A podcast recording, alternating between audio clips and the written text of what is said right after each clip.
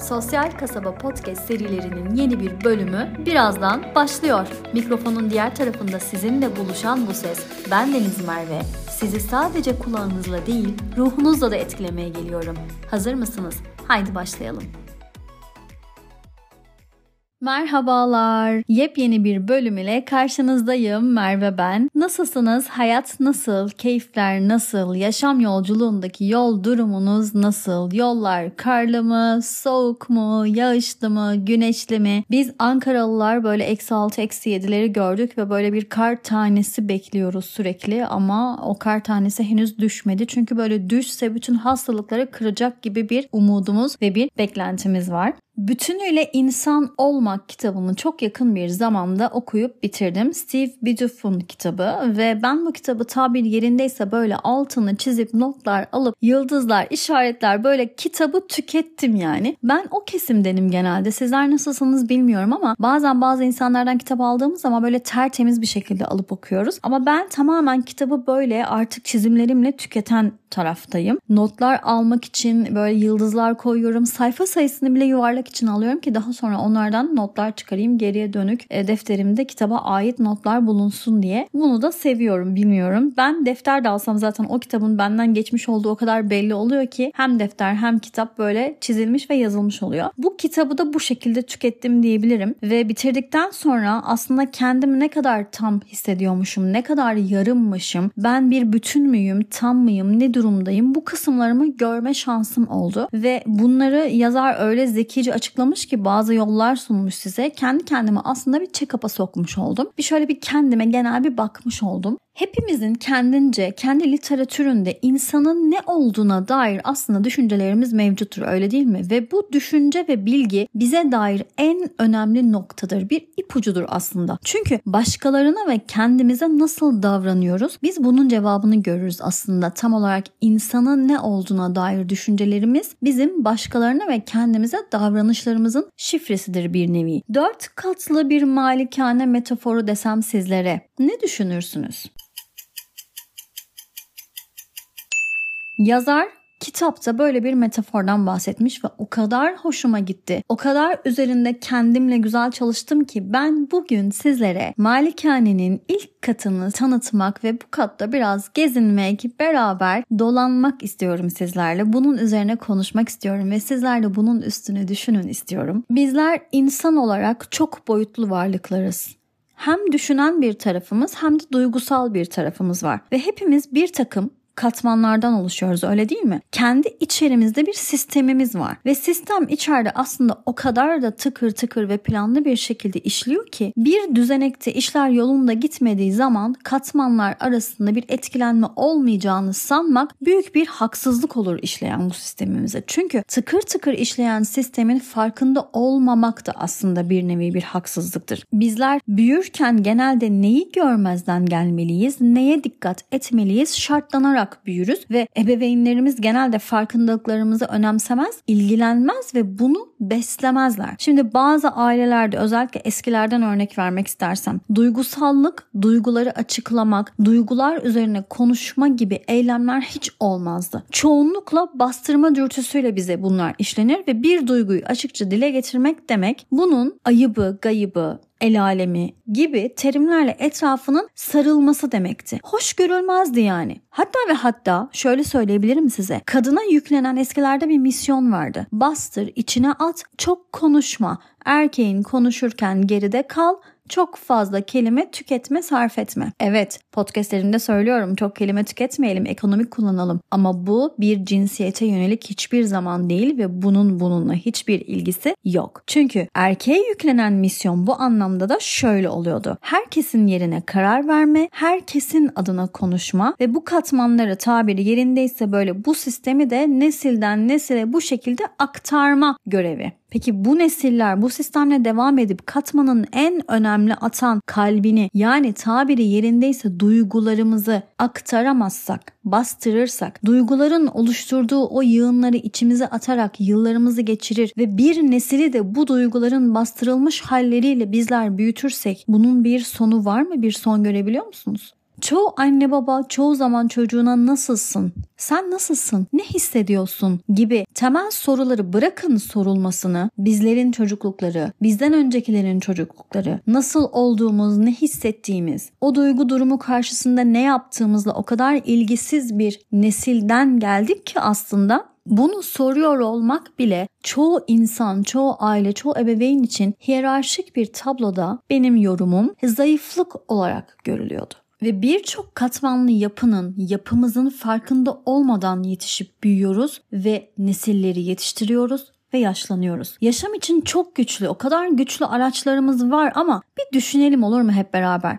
Çoğumuz örneğin kaç kişi çoğunluğun hayır dediği bir şeyi yapmaya yeltenebildi hayatında, cesaret edebildi veya evet yapmalısın dediği şeyi yapabildi. Bilinçlerimizin büyük kısmı o kadar ortadan kalkmış ve o kadar uyumlu itaatkar bireyleri bize dönüştürmüş ki biz kaç katmandan oluşuyoruz? Bizim en önemli atan kalbimiz neresi? Biz bu katmanları es geçtiğimiz zaman, bunları önemsemediğimiz zaman ki yaşam adına dediğim gibi çok güçlü katmanlara sahibiz insan yapısı olarak. Biz tam olarak neye sebebiyet veriyoruz bilmiyoruz ve kendi kendimize kıyıyoruz aslında biliyor musunuz? Kendimizi parçalara ayırıyoruz ve nasıl insan olunmaz noktasına doğru evriliyoruz. Yaşamlarımızdaki anlamı, o manayı kaybediyoruz. Sağlamlığını kaybediyoruz aslında hayatın. Eskiden kadınlar önlükleriyle mutfağa girip pasta börek pişiremiyorsa, bunu bilmiyorsa her kadın kendinde bir sorun görüyordu. Her kadın kendini yetersiz hissediyordu. Oysa şimdiki yüzyıla baktığınız zaman kadınlar erkekler 21. yüzyılda böyle acele ettiren, tüketen kapitalisti yaşama ayak uyduramaz ise yetersizlik ve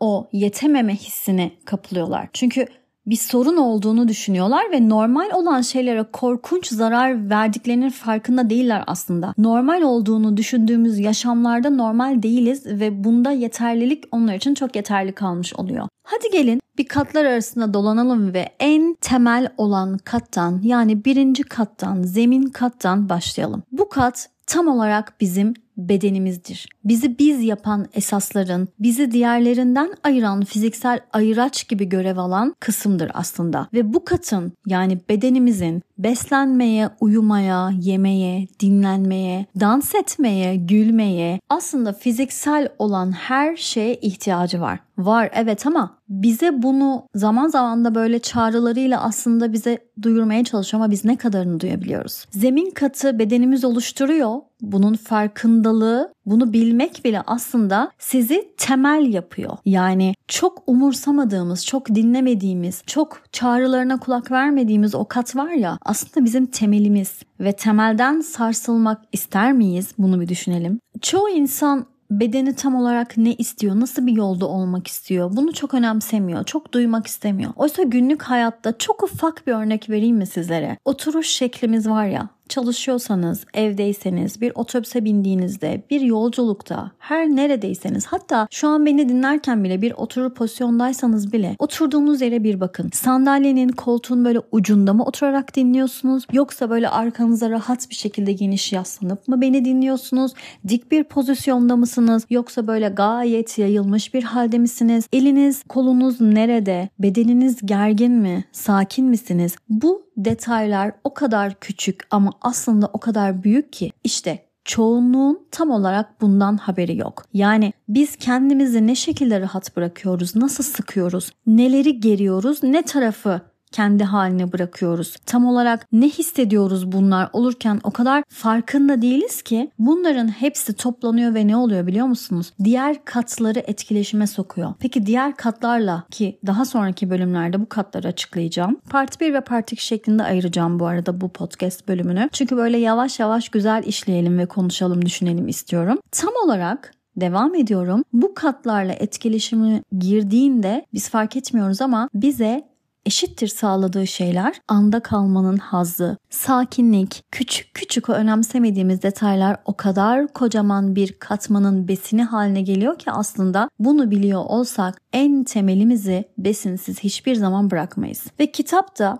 dikkatimi çeken o kadar güzel bir cümle vardı ki Kuzey Avrupalılar asla dans edip şarkı söyleyelim diyen bir kültür olmadı ve belki de tarihte vücudunu bu denli görmezden gelen başka bir kültür daha yok der yazar. Genellikle sömürge kurup başka halkları sefil hale getirmek için ne zaman dünya üzerinde bir yere gitseler yerliler ne kadar gergin ve genel anlamda berbat olduklarını konuşur ve bu duruma şaşıp kalırlardı. Böyle bir geçmişe sahip vücut ile ruhumuzla, duygumuzla teması kesmiş bir nesil, dört katlı malikanenin yani üç katını terk etmiş bir nesile normal bakmak hayatta başımıza gelen kaçınılmaz travmaları da yakalanmamız demektir der. Çok güzel bir özet bu. Çocukluk yıllarımızda çünkü bedenimizde tam olarak ne olup bitiyor, neler oluyor bilmeden geçirdiğimiz zamanlar o kadar çok ki ve biz bunun suçlusu değiliz. Biz kendimizi suçluyoruz ama biz suçlu değiliz. Çünkü jenerasyonlar boyunca aslında devam eden bize yegane kalan bir miras var. Ama bozuk bir miras var bu anlamda. Zaten travmalar değil ki mesele. İçgüdüsel iyileşme sistemimizin işini yapmasına izin vermeyişimiz ve bunun bize bu şekilde bozuk bir miras halinde bırakılması. Çünkü büyük annelerimiz ve büyük babalarımız bir bakın hayatının neredeyse tamamını duyguları bastırmak üzerine geçirdi. Ve hepimiz neredeyse çocukluktan gelme bir takım fısıldamalar ile zihnimizi meşgul etmedik mi? Bir kapatın gözlerinizi ve kendi çocukluğunuzu düşünün. Aynı fısıldamaların kulağınıza geleceğine çok eminim. Çünkü bu şekilde bloklendik ve sürekli bize aynı komutlar verildi. Sessiz ol, Sessiz ağla, yüksek sesle ağlama, gülüyorsan çok yüksek sesle gülme, usludur, sızlanma, hareket etme, şöyle gülme, şunu yapma. Ben senin yaşındayken sus atardım, şunu yapardım. 5 yaşında kocaman çocuksun, niye böyle sızlanıyorsun? Sen niye böylesin? Yüksek sesle konuşma, etrafı rahatsız etme gibi kelimelerle, fısıldamalarla var olan, olacak olan, çıkması gereken iyi ya da kötü duygularımızın hepsi bastırıldı. Ve bir çağda erkekler ateşe atılan erkekler oldu ya. Yani sistematik bir çağın ateşe atılan erkekleri yetişti. Ve Kadınlar genelde genel geçer bastırılmış cinsellik dahil hayatlarını bastırma üzerine şartlandırdılar. Yani herkes vücudunun iç sinyallerini kapattı ve tam açığa çıkması gereken, çıkmış olması gereken gerçek duygular bastırılmış oldu. Ve sonra biz bu bastırmayla bedenimizdeki tüm kasları gerdik. Öyle bir gerdik ki bu gerginlik arttı, arttı, arttı ve bu geçen yıllar herkesin hayatında zor yıllar olarak atfedildi. Aslında geçen yıllar zor değildi değildi. Bizler bastırdığımız duygularla, bedenimizdeki sinyalleri kapatmakla biz tüm kaslarımızı böylesine germekle diğer katları öyle bir etkiledik ki işleyen sistemi durdurduk. Bütün sistemlere müdahale ettik ve yıllarımız zor geçti. Hayır, biz zorlaştırdık bu yılları. Bir dönem der yazar Batı alkole çok fazlasıyla düşmüştü der. Gerginlik canı o kadar yakardı ki bastırmanın acısını ancak alkol alırdı. Ve 50'lerde 60'larda savaş sonrası nesil özellikle The Madman yani bu şekilde adlandırılan bir nesil varmış ve bu nesil komple alkole düşmüş. İçmek kadın ve erkek için o kadar sıradan ve o kadar günlük işlerinin arasındaki rutin haline gelmiş ki insanlar o acının verdiği bastırmayı alkolle geçirebileceğini zannettiği yıllar yaşamışlar. Vietnam Savaşı sonrası abartılı maç skoru gibi der yazar ceset torbaları sayılırdı. Ve böyle böyle kültürel bir deprem başladı aslında. Ama 70'lerde bir şey oldu ve insan topluluğu dünya ile bağlarını hatırladı. Yani aslında kendinin varlığını hatırladı belki de ve cin şişeden çıkmış oldu. Günümüze yaklaştığımızda bedenlerimize daha çok güveniyoruz değil mi? Daha çok biliyoruz artık. Çünkü farkındalığımız arttı. Dijital dünya arttı. Elimizdeki veriler arttı. Her yol aslında yine bedene gidiyor. Bunu çok iyi biliyoruz. Çok farkındayız. Ama doğru yolda mı gidiyoruz? Yeterli miyiz hala bu yüzyılda da? Bunu tartışıyoruz. Çünkü hala küçük bir çocuğun esnekliğinin, hassasiyetinin yanında maalesef biz yetişkinler hissiz ve kas katı kalıyoruz. Ve özellikle eğer bu dünyada bir ebeveynsek önceliğimiz çocuklarımızın bedenini terk etmeye gerek duymamasını sağlamak olmalıdır. Yani aslında onlara sormaktır. Nasılsın? Ne hissediyorsun? Şu an hıçkıra hıçkıra ağlamak istiyorsan ağlayabilirsin. Kahkahalarla gülmek istiyorsan gülebilirsin. Ne istiyor ve nasıl davranmak istiyorsan kendini bastırma, istediğini yapabilirsin demektir bu anlamda. Çünkü bizlere sorulmayan soruları eğer biz onlara sorar ve onların duygularını bastırmama yönünde onlara teşvik edersek bedenleri gergin kalmayacaktır. Kasları rahat edecektir. Çünkü bastırılan bir duygunun gerginliği sisteme yansımayacaktır ve onlar bu şekilde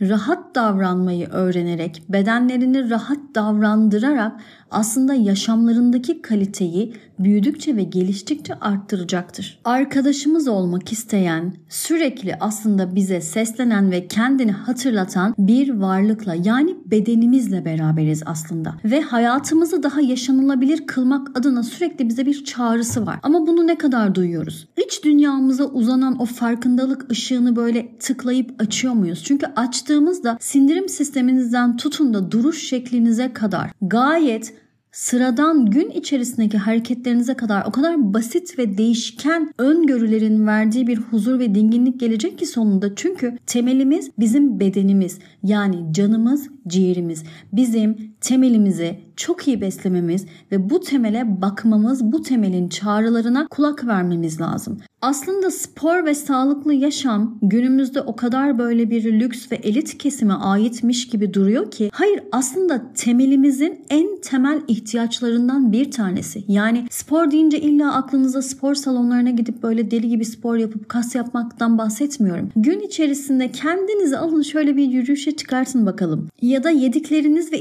içtiklerinizi şöyle bir tarttığınız zaman kafanızda bir programı bir planı biraz değiştirin bakalım. Çayı şekersiz bir için bakalım. Gerçekten vücudunuz bütün bunlara o kadar güzel bir tepki verecek ki ve göreceksiniz. Beden eşittir zihin. Çünkü bu köprüde bu arada bütün bağlantılar var ve zihinle beden aslında o kadar bir ki. Kısaca şöyle bir hemen minik bir pratik vereyim size. Zihninizde şu an oturduğunuz yerden Beni dinliyorken gözlerinizi kapatın ve kalktığınızı hayal edin. Yani zihninizde siz ayağa kalkıyorsunuz birkaç adım atıyorsunuz ve yürümeye başlıyorsunuz. Bakın bunda bile tamamen zihin çalışıyorken aslında tüm kaslarınız hazırlanır. Boyun, sırt, bacaklar böyle küçük küçük değişimler olur ve siz bunu hissedersiniz. Meditasyonun iyi gelmesinin ve meditasyonun bedeni nefes aldırmasının sebebi zihnimizle aslında ve nefes teknikleriyle bedenimizi açabilmemizdir. Bedenimize inebilmemiz, bedenimizin farkına varabilmemizdir. Norveçli araştırmacılar bu çok dikkatimi çekmişti. Yaz süreçlerinden sonra kalbin şekil değiştirdiğini keşfetmişler. Yani kalbimiz bildiğiniz hani kalbim kırıldı tabiri var ya kalp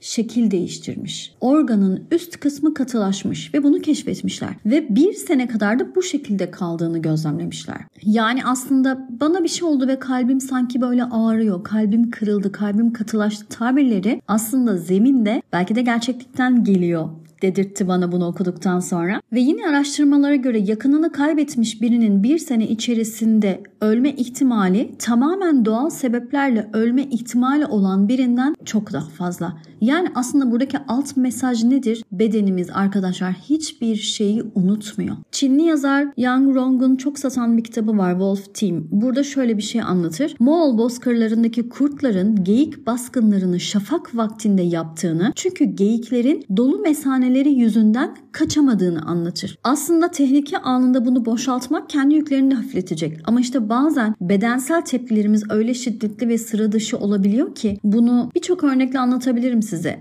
Mesela aşırı stres sonrası erken doğum gibi. Mesela aslında tamamen şu. Bizler fiziksel varlıklarız ve bizim bir bedenimiz var. Unuttuğumuz bir bedenimiz var aslında. Ve her şeyde tepki veren bir bedenimiz var. Ve biz çoğunlukla bu katta vakit geçiriyoruz. Çünkü en temel katımız bedenimizin olduğu kat. Ve aslında bedenimizin de bir hayatı var. Bir tepkisi var. Bir motivasyonu var.